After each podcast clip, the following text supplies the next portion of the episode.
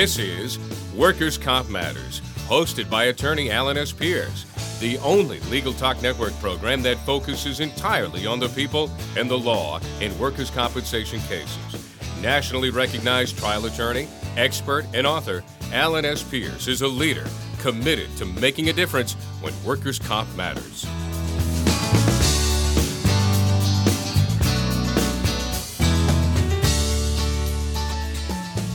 Welcome to Workers' Comp Matters. This is your host, Alan Pierce. I'm with the law firm of Pierce, Pierce, and Napolitano in Salem, Massachusetts. And we are bringing you another edition of Workers' Comp Matters here on the Legal Talk Network. And this is actually a rebroadcast of an interview uh, that we recorded about three years ago in late 2018 uh, with Professor John Burton Jr. And uh, those of you who deal with workers' comp in any way, shape, or form should be well familiar with our guest. Professor Burton has attained both his law degree and PhDs from the University of Michigan. He uh, has been on the faculty of Cornell, and he is a professor emeritus of economics and labor relations at Rutgers. He is probably the most well known and leading authority on workers' comp, both nationally and internationally. He has written hundreds of papers, articles, delivered lectures, uh, but perhaps he is best known as being chair of the National Commission on State Workers' Compensation Laws. Actually, it was originally called the National Commission of State Workmen's Compensation Laws. This was a commission that was established as part of the OSHA Act of 1970, uh, which created OSHA, the Occupational Safety and Health Administration, but it also created this commission to look into the state of workers' compensation in the United States and with the thought that many of the states were well behind providing adequate benefits and an adequate system of delivering those benefits, yet at the same time keeping premiums affordable for industry and employers.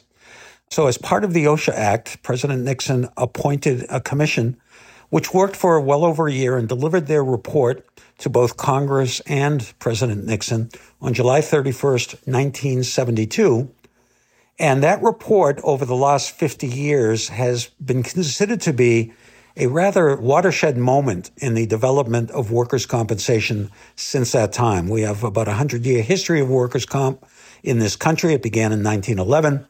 And in 1972, this report created approximately 84 or so recommendations for all the states to adopt, 19 of which were deemed essential. And the impetus for convincing the states to adopt as many of these recommendations as possible was perhaps the possibility of uh, more federal intervention over workers' compensation programs, which have generally been left to the states to design and implement.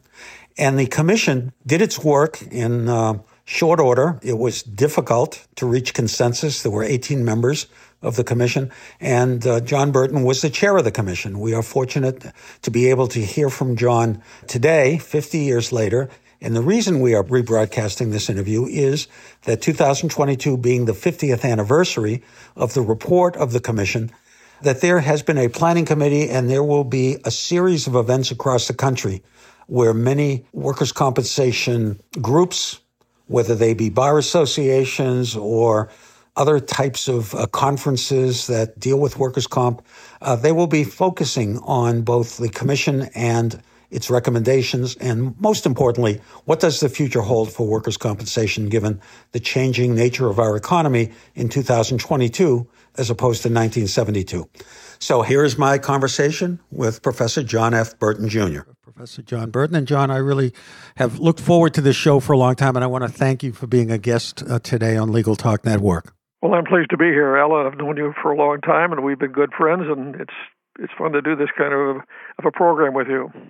Yeah, there is so much area that we could cover in a short period of time. But what I really would like to do is is sort of go back in history, your history a little bit, and how did Professor John Burton actually come into the field of workers' comp? And I, I know you were kind enough to send me a little biographical information, and you too were somebody who may have had a, a brief introduction to workers' comp with an injury yourself. Well, correct? that's true. uh, it's interesting. I I, I normally don't put that down, but it, it you kind of forced me to, to recall the, all all the aspects of the thing. I was I I was working in a hardware store in high school, and the last day of work, I was going around, and we had a hand drawn elevator, and uh, the the procedure was to make sure that the lock was on, that the in, inside the elevator, the keys are rode up and down, and so I was talking to a friend, a co-worker, and I backed into the elevator elevator to pull this brake on, and it turns out the elevator wasn't on that floor; it was on the floor up. So fell down an elevator shaft and uh, knocked myself out, but eventually came to and was taken, went home, and then I didn't feel very good at night, and they took me to the hospital. And I had a checkout, and I was fine. So never never lost any time. Just uh, it was, but uh, in retrospect, I was damn lucky that that wasn't hurt more seriously because they certainly. Yeah falling down a elevator shafts is not exactly a way to uh, celebrate your youth. No, I guess that's what we call a med only claim, not a lost time claim. Yeah, med only claim, exactly. Yep. Yeah. Yep. All right, so you know, I, I gave you a, a, you know kind of a brief introduction, and and uh, indeed sure. you may have started out in engineering, but what drew you to the field of economics and labor relations? Well, I transferred from engineering at uh, Case Institute of Technology uh, into Cornell, and Cornell as a school of industrial labor relations. Um, I was into that school. It turns out that I really became very interested in the labor field in general, and uh, economics, law, and the history was all taught in that school. And uh, when I decided to, when I graduated, I tried to figure out what to do and decided I wanted to be a lawyer. I'd been on a debate team, and uh, you know, I guess that's a natural place for people to go to who were debaters, and so I went off to Michigan Law School. And I'd have to say, in all honesty, uh, it uh, engineering was not very interesting, and law was even worse. So I decided pretty quickly I didn't want to be a practicing lawyer. However, because of my background in labor, I was working for a law professor who was doing a lot of arbitration, and that really appealed to me. That you know I could make a contribution as an arbitrator, and so I I stayed through law school, got a got the degree. Uh, for various reasons, my wife was halfway through a graduate program, and I, when I graduated from law school, and so I stayed on a year to get a master's degree in economics. The plan was, and planned to make that part of my arbitrator's career. But it turned out that if uh, engineering wasn't my calling and law wasn't my calling, economics was. So I stayed in the program, got a PhD in economics, and so I've been kind of a, a hybrid, if you will, of law and economics through my career. And I got into workers' compensation kind of a by serendipity, which is essentially the way that these other things happen. You know, how I get from Case to Cornell and so on? Um, I was working on a my exams in in the PhD field. And in the meantime, somebody who picked up the topic I thought I was going to write on, which was minimum wage laws. And when I got through with my exams and started to go back to the topic, I found this friend of mine had inadvertently picked up the same topic I was. So I was searching around for a topic. And it turns out that the Upjohn Institute, located in Kalamazoo, Michigan, which has been a major publisher of, of books in the labor relations or unemployment insurance and and so on had sponsored a series of studies of the competitive environment of Michigan, and they had they sponsored studies on taxes, on wages, and transportation costs, and so on. And by the time I looked at the list from Upjohn, the only one that was left on the uh, list of that hadn't been chosen by somebody else was workers' compensation or workmen's compensation, as it was known then. So I even though I had taken a course in workers' comp or to some extent an undergraduate, I didn't know much about the field. I started reading about workers' compensation, and somehow it just clicked. It was, very interesting to me. I, it, remained as interesting for over, I don't know, since since the 1950s, a long time. Yeah. So I wrote a dissertation on uh, the interstate differences in workers' compensation costs and their significance, and uh, that's how it, you know it was uh, by sheer luck that I got into workers' compensation. But once I was in, I, I was kind of in for for a lifetime run on that field. In fact, I'm looking at the title of your dissertation, The Significance and Causes of the Interstate Differences in the Employer's Costs in Workmen's Compensation.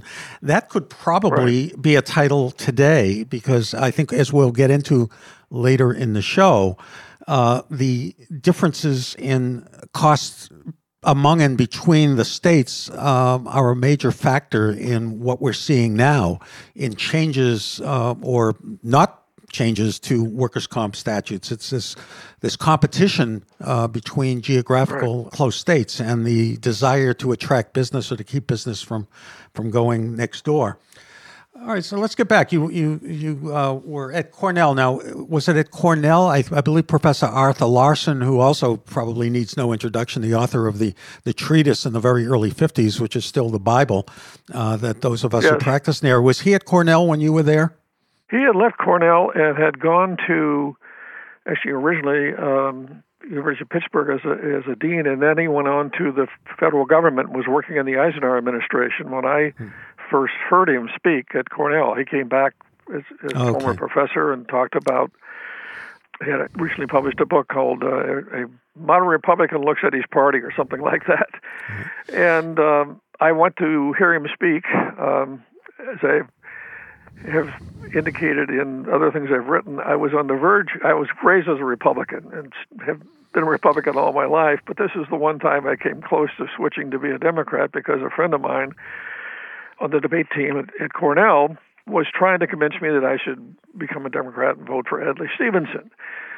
And um, I went to hear Larson speak, and he so persuaded me that the Republican Party was uh, such a great institution that I decided to stay with the Republican Party. And uh, so Arthur Larson essentially was the key person in convincing me to be a Republican all my life, which had an impact later in my life, which which we'll get into. But the point yeah. is that Larson was a very distinguished person. He was Undersecretary of Labor and uh, very well known in the legal profession because he had this he had just started this treatise on workers' compensation, which incidentally I still subscribe to right. after all these years. So it's it is for me the a, a dominant uh, feature of my education in workers' compensation has been the Larson treatise.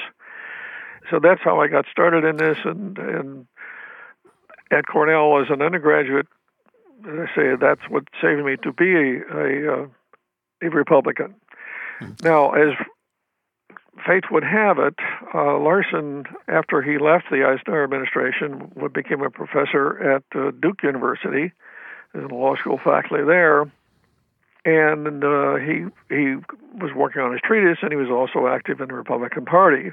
But in 1964, I believe it was, he became he was dissatisfied with the Republican nominee for president, it was Barry Goldwater, and so Arthur uh, became national co chairman of Republicans for Johnson. Uh, Johnson, obviously, being the Democratic candidate who successfully won that election.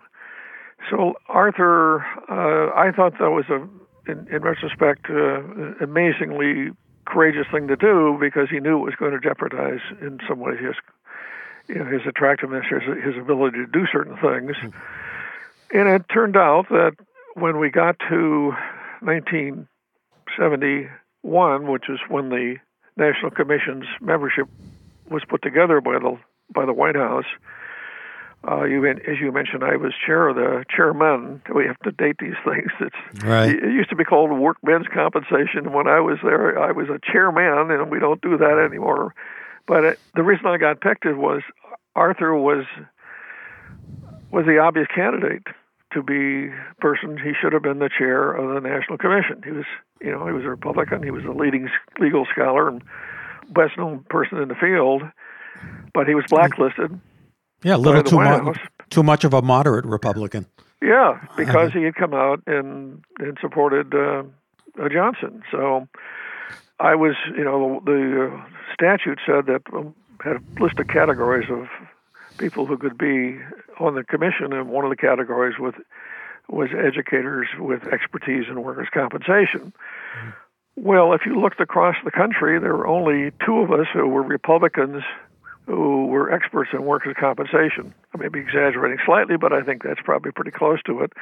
There were other scholars in workers' compensation, but as far as I know, I was the only Arthur and I were the only Republican ones, and he was he was blackballed, and so the the choice then came down to it was pretty easy to pick the one person who was a legitimate Republican who was um, also a legitimate scholar in workers' compensation. So I got picked to be on the commission and was picked to be chair. Now, this commission was established as part of the OSHA law in 1970. Right.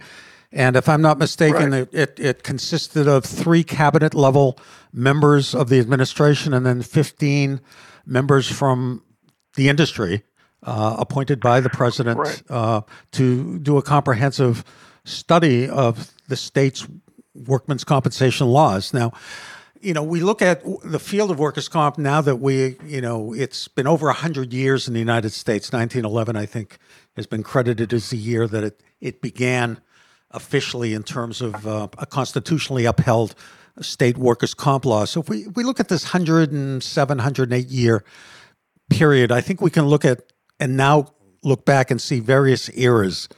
And um, I suppose we can look at 1972 and the report as perhaps the end of one era and beginning of the other, uh, the next era. Uh, tell right. us what the world of workmen's comp, workers' comp was like pre 1972, pre 1970, that would have inspired probably not who you would think would be a progressively labor oriented president such as Richard Nixon to appoint a national commission, which I understand was uh, was done at the request of Jacob Javits, another Republican, perhaps of a more moderate right. bent in terms of uh, labor relations. So, what was the lay of the land pre 1970? Well, I think there was a lot of concern about uh, workers' compensation. Um, the the program had been the first social insurance program, as you say, started in 1911, and it wasn't until the 1930s that other social insurance programs became very very important. Unemployment insurance had had existed perhaps before the 30s, but it was never uh, as dominant as the Social Security system itself. So yeah, the New Deal. Yeah, the New Deal. The New Deal changed yeah. things, and uh, mm-hmm. and one other thing that's relevant in terms of the story of workers' compensation is that the legal system or the legal constraints that existed in 1911 were such that the program had to be started at the state level because the Supreme Court had interpreted the Commerce Clause in a way that prohibited federal government from regulating interstate commerce so far as it was affected by labor matters. And it wasn't until the 1930s um, that uh, Jones Laughlin Steel case uh, essentially reversed that long-standing doctrine and indicated that the federal government could regulate uh, labor markets, and that's why Uh, among other things, the National Labor Relations Act, the Basic Collective Bargaining Act, was possible only because the Supreme Court had changed its view on what was constitutional for the federal government to do. Now, workers' compensation was already in place as a state system and could have been, presumably, from that point on, made a federal program. And indeed, OSHA, uh, just to follow the point of federal standards, prior to 1970, the states were pretty much in control of this of the safety, workplace safety, and uh, OSHA essentially revolutionized the way we handled workplace safety and allowed the federal government to essentially take over the safety programs. Now, states, if they meet certain standards, can take control of their own state program is subject to they, have to be as as good a program as a, as what's in OSHA.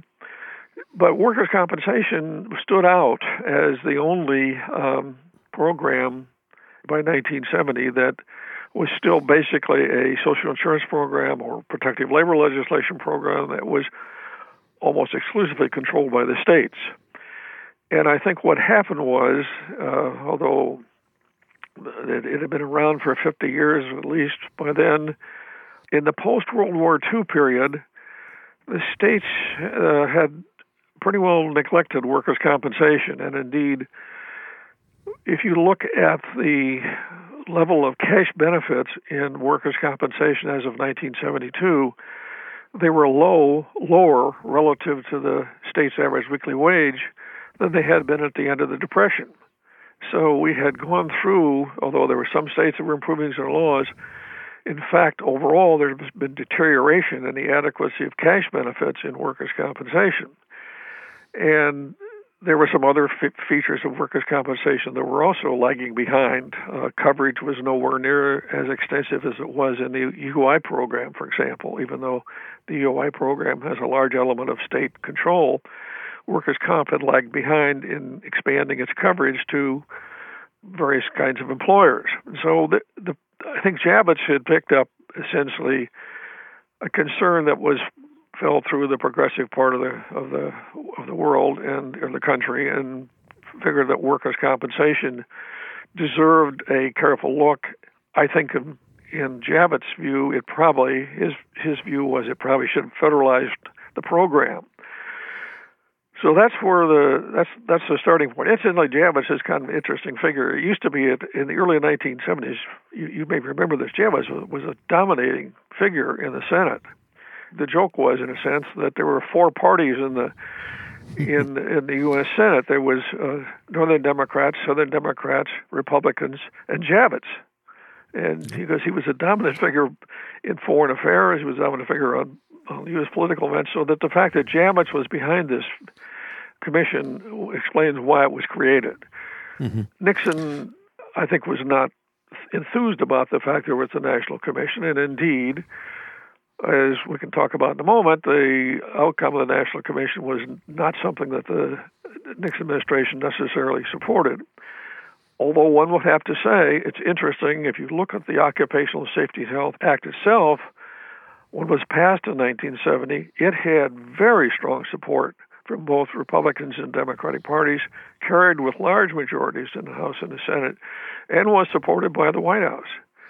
So it's hard to imagine that kind of environment anymore where you would have bipartisan support across both both houses and mm-hmm. plus the president supporting a progressive piece of legislation.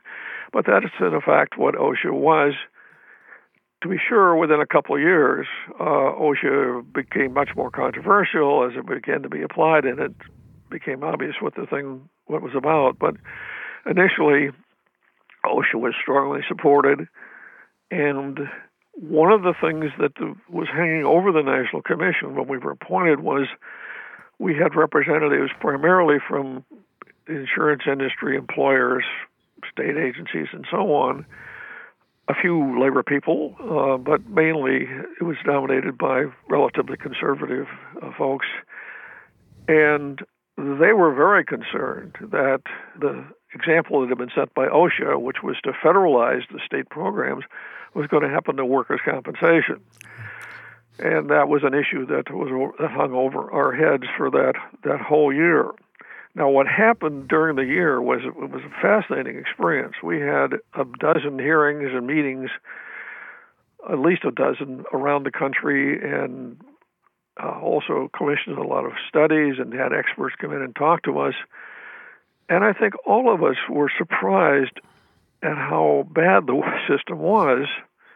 Uh, we knew there were problems with the system, but when we got out and began to hear stories about people being permanently and totally disabled and running out of their benefits after three or four years and then being thrown into welfare because there was no workers' comp benefits uh, longer than that, and the fact that, as I say, the benefits, cash benefits were not high. In fact, the maximum weekly benefit in most states as of 1970 was below the national poverty level for a family of four. So we had a really interesting experience over that year of people who were on this commission became very much friends and uh, colleagues and believers that something needed to be done here. Hmm. And uh, what we did was end up with a recommendation that there should be some federal standards for the state program. That we had 19 of our recommendations were designated as essential, and we said that. Uh, our recommendation was that the states should be given three years to bring their laws up to compliance with those essential recommendations. And if they didn't, then the federal government should intervene in the form of congressional mandates, a federal law that would establish standards for these state programs. And this, of course, is something in the insurance industry did not want was federal standards. Well, I would say the commission actually had representatives from the insurance industry. I think people were convinced, and, and this is my own view on this thing, that they were so concerned about how badly the program was operating that something pretty drastic needed to be done.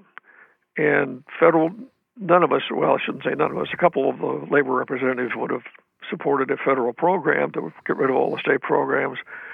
But I think the um, insurance industry, in fact, along with employers on the commission, voted in favor of these federal standards. We had 18 members. It was a unanimous vote for federal standards in workers' compensation. Again, hard to believe, yeah. given the current political environment, that you could ever get people with diverse viewpoints to support something like this unanimously.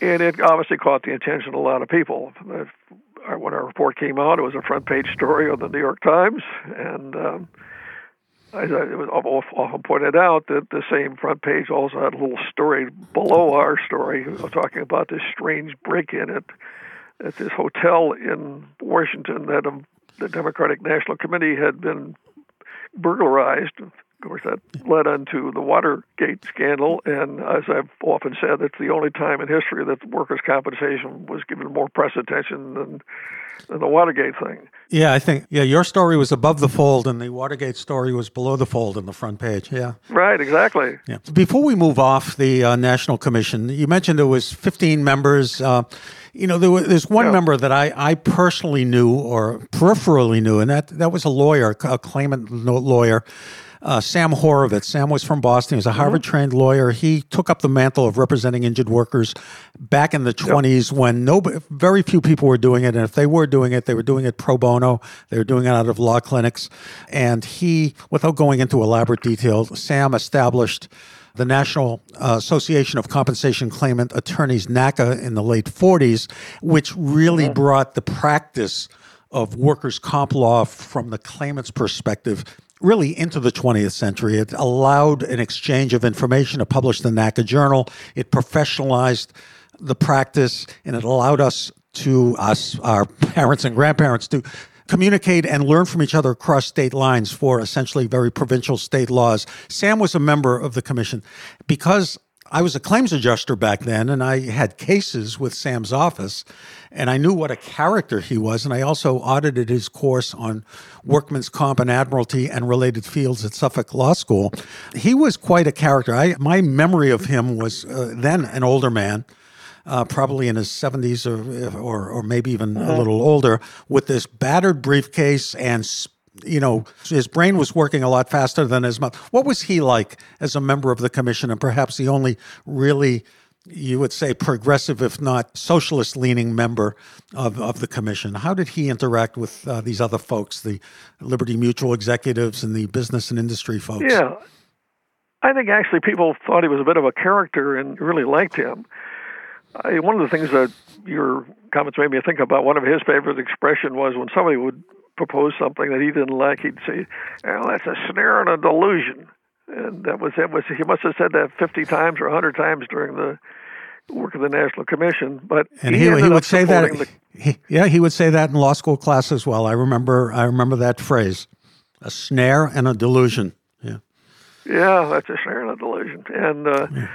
well, I'll tell you the other thing that the other person that I think you were knew about or knew of certainly uh, was Mel Bradshaw, who was at the time, I think, executive vice president of Liberty Mutual, the biggest workers' comp carrier at the time, certainly. Mm-hmm. And if you want to think about supporting the federal standards in what the insurance industry was, we had a, an interesting history on this. A little digression here, but on on how the commission operated. We had this commission that would meet in the mornings in Washington, and then people would go off. To, all the members would go off and have lunch with their constituencies, and then they'd come back after lunch, and they back away from the agreements we'd make in the morning. And so this became a, a kind of a, a problem. And when we got to the point, critical point in the commission's life, where we had a federal standards issue hadn't been talked about, I wanted to get into that topic, and I didn't really think it made sense for have people run off to lunch and get themselves chewed up for even thinking about this. So Dan Doherty was a, a member of the commission who was a, from uh, Delaware, uh, sorry, from uh, from Maryland, managed to get the governor's boat, governor's yacht, and so we had a meeting on the governor's yacht, and and we went out in Chesapeake Bay or whatever it was, and ended up going to a little town called I think Columbia, and had lunch there, and we were isolated. Nobody could talk to their constituents and get their you know get their views changed. And so we tentatively reached an agreement we were going to have a federal standards. Now I've often thought about the fact in this day and age, if you, you know, this is before cell phones or internet and so on, the fact that we were 100 miles away from Washington and people and there was hardly any phones. There were no phones on the boat. We made sure of that.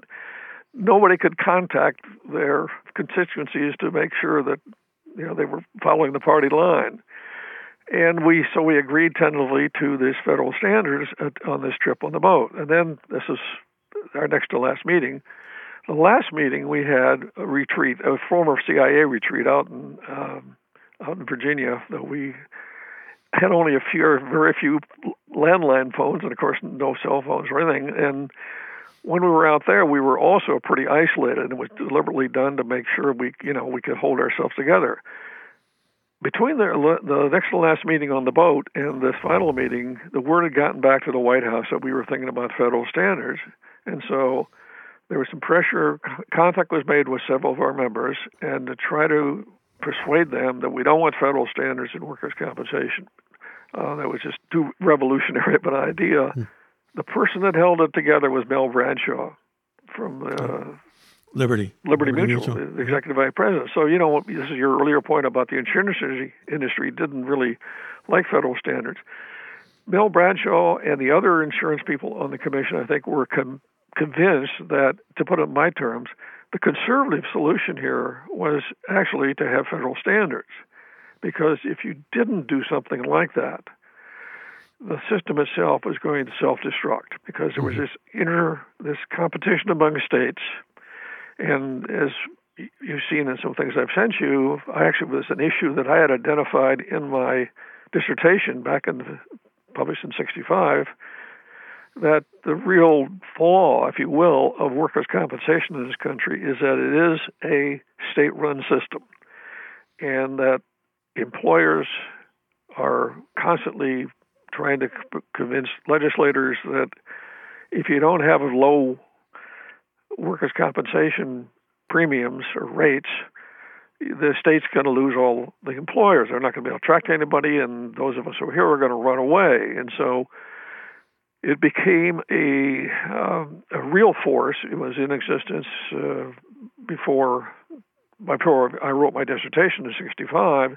It was certainly an issue that was quite aware to the National Commission members when we wrote our report in '72, and there's a long discussion of the specter of the vanishing employer in in the report and how this was driving legislators to even legislators who had good intentions about this thing got it says bamboozled into saying if we don't cut our benefits or cut coverage or something, we're going to lose all our employers because they're going to move to state X, state Y. You can always find some other state that had lower rates than yours, uh, pretty much. So it was easy enough to raise that specter. Now, I, my dissertation, I had looked at this issue pretty carefully and found that the differences among states in cost after you adjust for industry mix and so on were really trivial. You know, half a percentage point on average of payroll uh, at most among uh, states in terms of the average employer. Now, obviously, some extreme cases go beyond that, but by and large, I felt then, I felt now, and the National Commission felt that in there was no reason you couldn't have a state system under the control of the states without having this runaway employer thing. But the specter was so dominating a factor in state legislatures that you had to do something to convince states that that they had to have decent laws, or you're going to have this race to the bottom. Essentially, mm-hmm. every state's going to figure out they got to keep cutting their benefits or certainly not increase them, or they're going to lose their employers. And so that was a dominant, that was an explanation that we gave in the report, and it's it at the time was persuasive to everybody in the commission, unanimous report, and I think they bought into this because they saw it. I mean, we were around to various states. This is part of the outcome of our hearings that, in fact, you would find states saying, you know, we've got a lousy law here, but we were, you know, we can't increase it because our next door neighbor state has got even worse laws. Right. And if we increase our laws to make them a decent law, we're going to lose all our employers in that other lousy state. So then that's what that's the rationale for federal standards, and I think it's still a rationale for federal standards. Mm-hmm. There was a, a period after the commission report came out for a year or two, I would say, that we had a pretty good consensus among insurance and employers and so on. The federal standards were okay, but that consensus broke down in part, ironically, because Javits and Senator Williams from New Jersey introduced legislation before our three year period was up. We'd said give the states three years, and the, the laws were so overboard in terms of what the federal standards are going to be. Faith healers, for example, had to be mm-hmm. protected. Every state had to allow faith healers to operate. I mean, this is ridiculous. Mm-hmm. And uh, John Lewis, who was the vice chair of the council of the National Commission, and I testified in Congress against the Williams and Javits bill. And then, so it it it kind of floundered there in the 50s and in the 70s. 70s. The administration was in sense fighting our recommendations in, in terms of uh, there was an interdepartmental task force that was appointed uh, that was operating under Ford that were actually um, essentially was a way of holding off federal standards. And then by the time eventually we got to 1980, the, the political environment changed so much that essentially the 80s, the system held steady. A few states improved their laws, a few cut their mm-hmm. laws, but costs were going down for the first half of the 1980s. All right. You know, John, this, this might be a good time to take a break. And when we come back, we'd like to talk about the next era post the uh, 72 report, the, the era. So, uh, right now, we're going to take a quick break for some messages from our sponsors, and we'll be right back with uh, Professor Burton. MerusCase is the number one law practice management solution tailor made for workers' compensation firms. Streamline your practice with MerusCase's easy to use all in one platform. You're empowered to breeze through case and document management, workers' compensation forms, e filing, calendaring, and invoicing. Learn how MerusCase can increase your firm's efficiency today. Visit meruscase.com. That's M E R U S C A S E.com. Get civil, and you get a fast, custom built website that looks great, brings you clients, and drops them right into your firm's systems. Civil partners perfectly with small firms by building the fastest sites in legal, handling digital marketing, enhancing your leads, and providing transparent analytics. They're civil to your other tech too. Civil websites integrate with all legal case management systems, including Clio, Smokeball, MyCase, and Lawmatics. Get a free site audit with a no obligation 15 minute demo about what Civil can do for your website. GetCivil.com. That's G E T C I V I L L E.com. All rise with Civil. Well, welcome back to Workers' Comp Matters here on the Legal Talk Network with uh, my guest, Professor John Burton. Uh, we left off with the published commission report, and I guess if we were to look at uh, the first 40 or 50 or 50 half century of workers' comp as the era before the 1970 to 1972 study, we now have 45 or more years post 1972. And looking back here now at the end of 2018, the beginning of 2019, I think we can identify two significant eras after 1972. And John, I think you might refer to the first period after the commission's report as the Reformation period, which probably went from 1972 ish to perhaps the end of the 80s, beginning of 1990. In a, a short era, uh, amount of time, what transpired in this so called Reformation period insofar as the state of workers' comp around the country? I think that the states responded um, partly out of fear that there were going to be federal standards, and partly because I think the National Commission laid out a fairly clear set of recommendations that we considered essential in terms of almost entirely focusing on the adequacy and duration of cash benefits because those that was the main problem we saw at the time. And states vastly improved their laws. I mean, when we when we were the statistics show that you know when the in 1970 the majority of states the maximum weekly benefit was less than $100 a week, below the national poverty standard.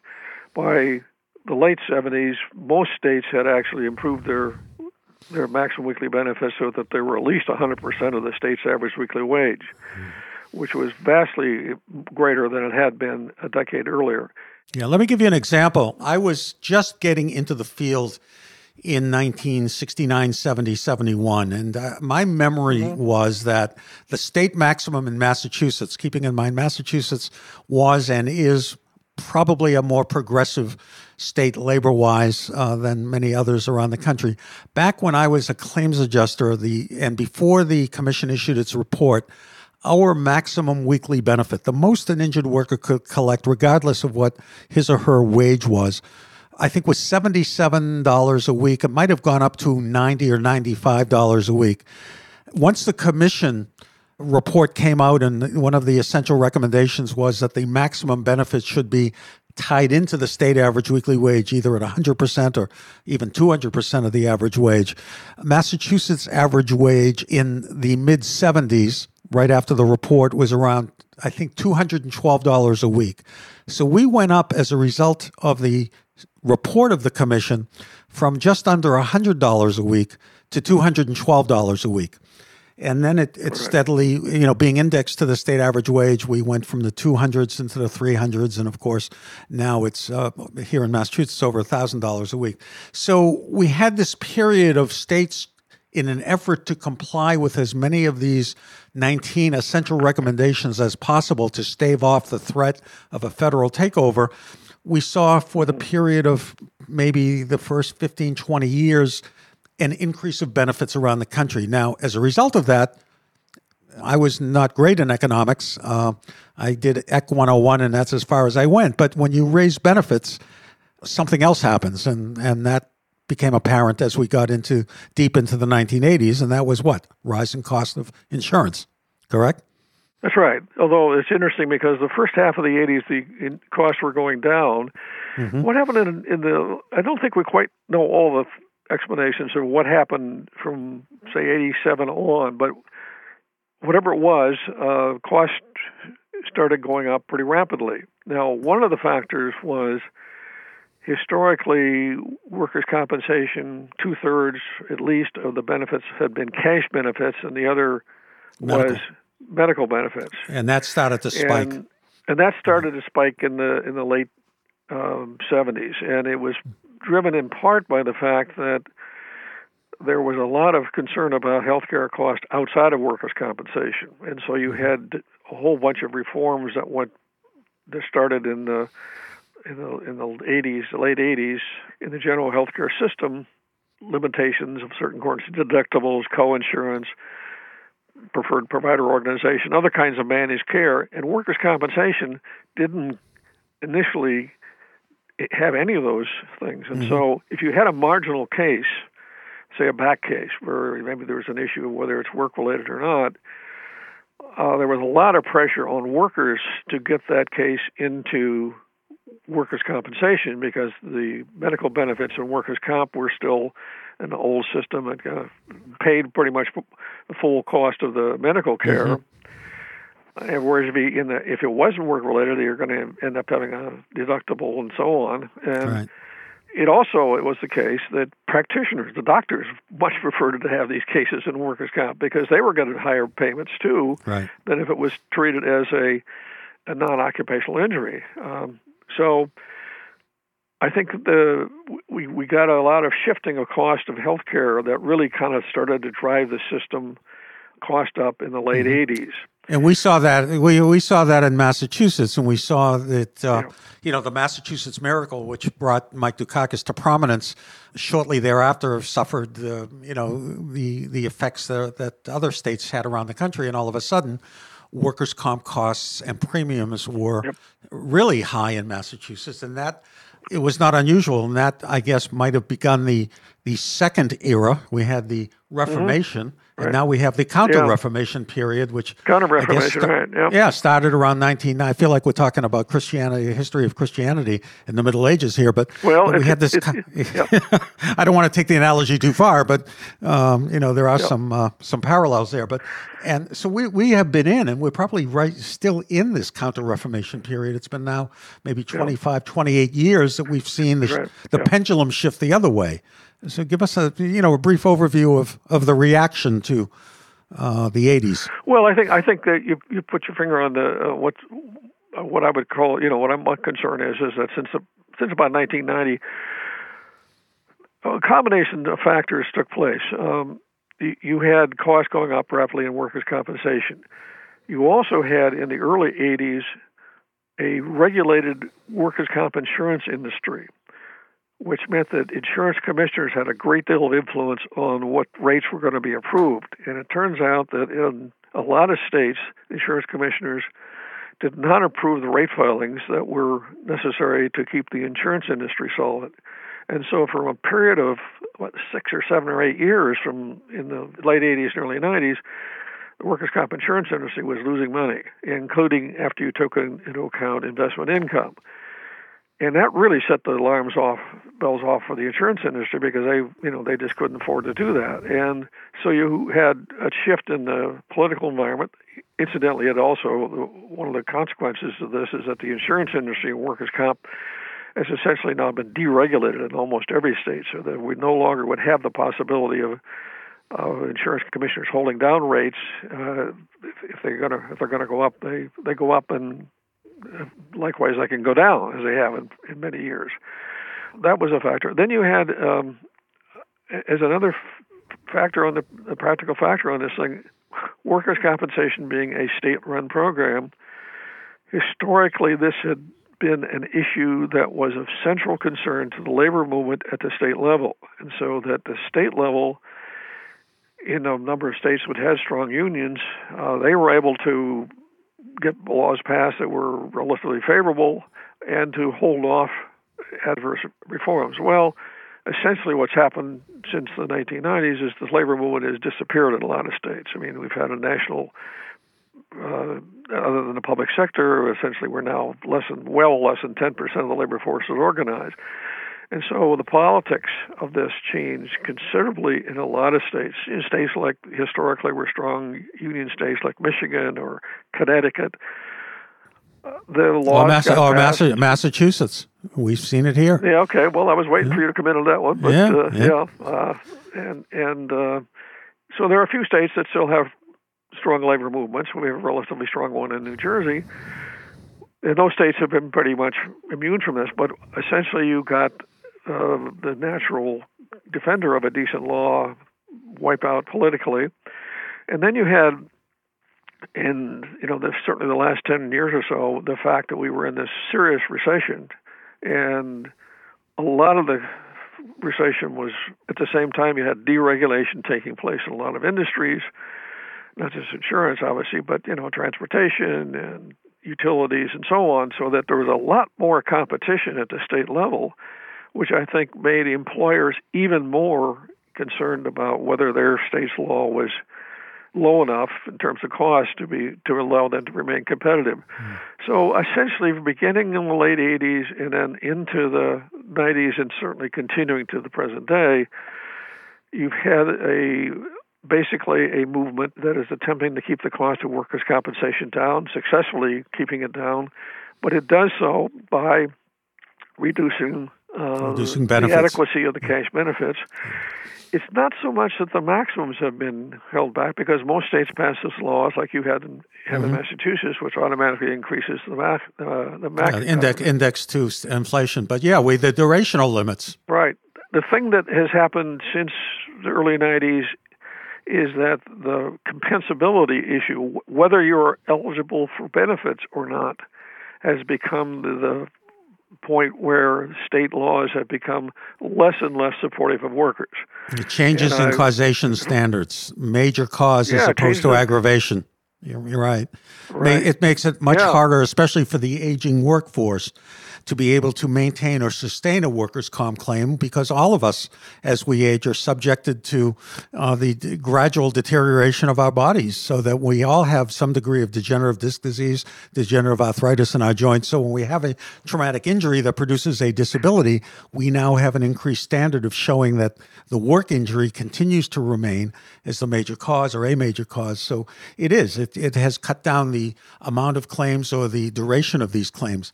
So, you know, we are not yet at the end of the counter reform. We're still seeing seeing benefits go down. We're seeing premiums go down. I think the costs are not out of control.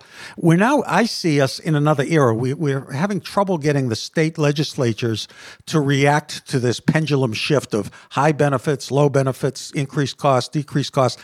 And I just want to touch on this briefly before we end. We're, we're sort of now in an era, at least the last two, three, four years of looking at the courts coming back into this, where legislatures right. are loath to act to increase benefits to a level somewhere between where they were and where they've been cut. We are now seeing a tipping point being reached in many jurisdictions where the constitutional argument that the workers' comp remedy is no longer a sufficient, adequate, reasonable, necessary remedy in exchange for the exclusive remedy that the employers. So we are seeing increased challenges around the country in states where people are now turning to the courts to determine whether a mm-hmm. workers' comp statute is in effect constitutional. You, you, might give us your thoughts on that. You've been observing this now for, for the last four, five, six years. Well, I, I, number one, I would have to say another piece that in, in relation with this is the fact that the legislators, the composition of state legislatures has changed it's in the changed. last 15 or 20 years. So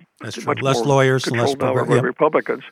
Yep. I, I, say this as a loyal Republican, but realistically, it, it's been Republican parties that have taken the lead on scaling back the availability of workers' compensation benefits. And I think the courts have have uh, struck back. And it's interesting that some of these decisions are coming out of states that are relatively conservative states. Florida, for example, there were several decisions two or three years ago mm-hmm. where the Florida Supreme Court, which is generally considered not you know not terribly progressive, has overturned some of the legislative changes as being unconstitutional. One of the more recent examples is Kansas, where you had uh, AMA guides, yeah. The AMA guides thrown out, and you had uh, Oklahoma, which is a yeah, they opt out, yeah, conservative state, yeah, and it was allowing employers to opt out and set up their own programs that were not workers' compensation, and the Supreme Court in in uh, Oklahoma said that's unconstitutional. So I think there's some kickback from the court system. My own sense is it's uh, a minor salvation. Let's put it that way. We want to stay with the. It's a it's a band aid. The over, overwhelming the overwhelming movement of the last 20 years has been has been to make it workers' compensation uh, less supportive, less adequate, less equitable, and I I must say, that my own feeling is I'm kind of back to where I was in, in 1960, of being pretty pessimistic about the future workers' compensation. And it's essentially it's almost an accident that we have this this problem. The accident being when the program was started at the state level, it's always remained at the state level, even though the Constitution has changed and would allow it to be a federal program, or certainly would allow federal standards. But we've been locked into a state system, and the inherent in our competitive society is that states are going to be competing, and the way they compete is to get costs down, and the way you get costs down is to provide benefits that are less adequate and equitable for workers. And I think I'm back to where I was, as I say, in the '60s, and really kind of um, uh, depressed, I guess is one way to put it, or certainly pessimistic about the future of workers' compensation mm-hmm. as being a source of protection, adequate protection for, for injured workers.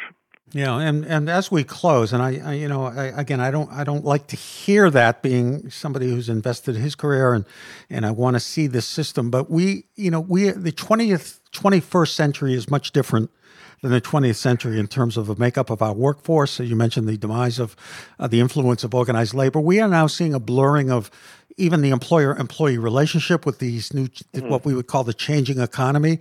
Uh, we've certainly lost the factories and industrial jobs. We are now moving into a service oriented labor force. We're getting into robotics. We're getting into the gig economy.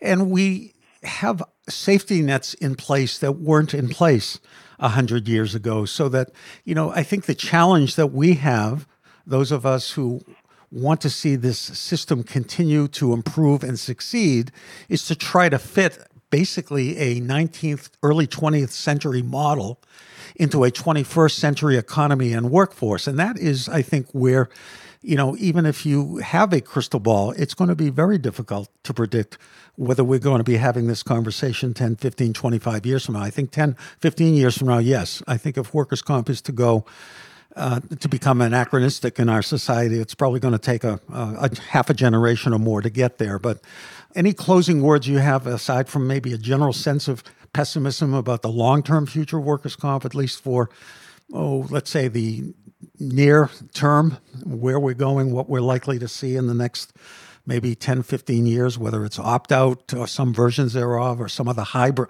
hybrid system?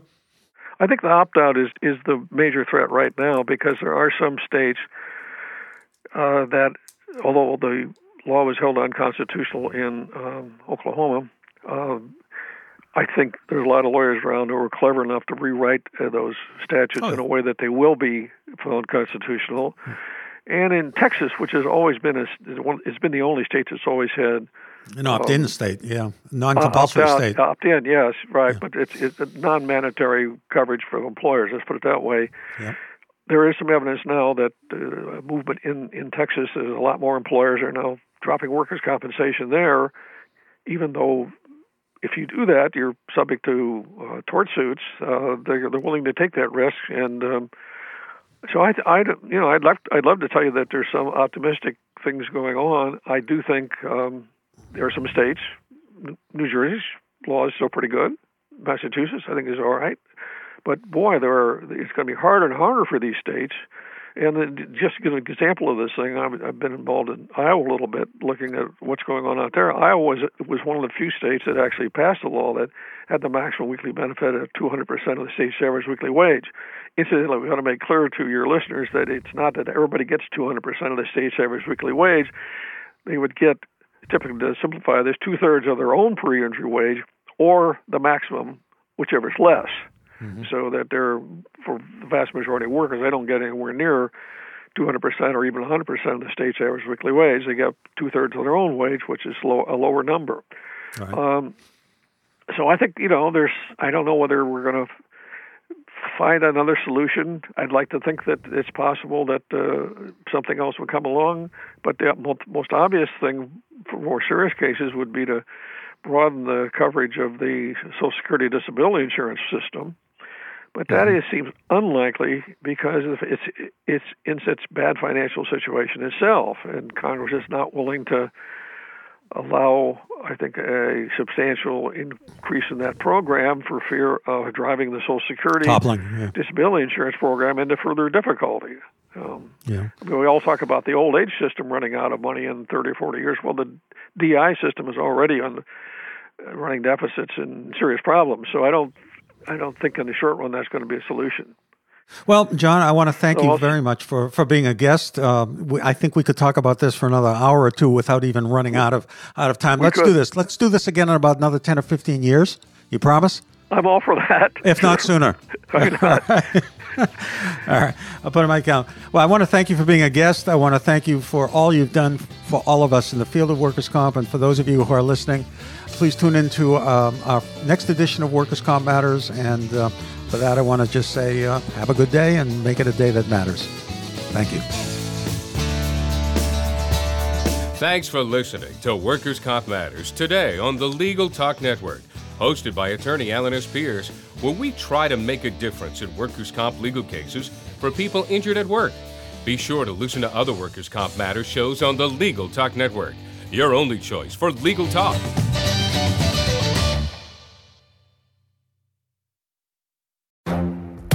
The Lunch Hour Legal Marketing Podcast, your resource for the tips and tactical advice you need to grow your business. Plus, keep up with the news and commentary you crave to stay one step ahead. It's hosted by me, Gyi Tsakalakis. And me, Conrad Saam. Every other week, we break down the issues holding back your marketing strategy and talk about the changes you need to be prepared for. Check out the Lunch Hour Legal Marketing Podcast wherever you get your podcasts or on YouTube.